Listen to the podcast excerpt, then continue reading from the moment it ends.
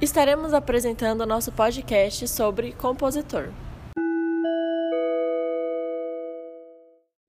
Nem sempre as estrelas do mundo da música compõem suas próprias letras e melodias. Ao lado de muitas celebridades, há uma figura importantíssima para o sucesso de uma canção: o letrista. A pessoa que escreveu a letra muitas vezes é também o compositor da música, tendo criado além da letra melodia, harmonia e arranjos necessários. Ou seja, o compositor pode atuar como letrista. Entretanto, um profissional pode ser contratado para escrever apenas a letra da música. Ele é contratado como letrista enquanto que o compositor fica responsável pelos demais aspectos musicais. Um bom compositor sempre é músico, mas o letrista não precisa ser o músico.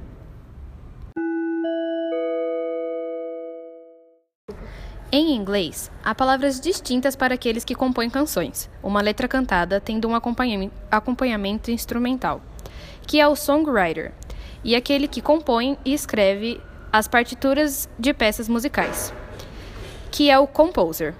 Alguns defendem que a distinção também entre o compositor e o arranjador, sendo o compositor aquele que escreve obras inéditas e o arranjador aquele que arranja músicas já existentes.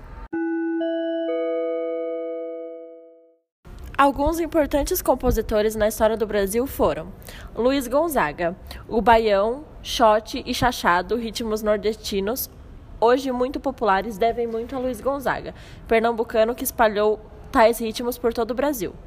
Vinícius de Moraes, o carioca que desde criança já, faz, já fazia jus ao seu apelido de poetinha. Na adolescência, fez parte do coral de uma igreja católica, onde criou as suas primeiras canções. Dona Ivone Lara foi uma sambista importante na história brasileira, chamada de Rainha do Samba ou ainda Grande Dama do Samba. Tom Jobim, maestro, cantor, compositor, pianista, violinista e arranjador. Tom era de fato um homem de múltiplos talentos.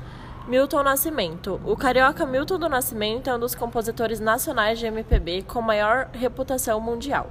Desde adolescente era apaixonado pela música. Caetano Veloso.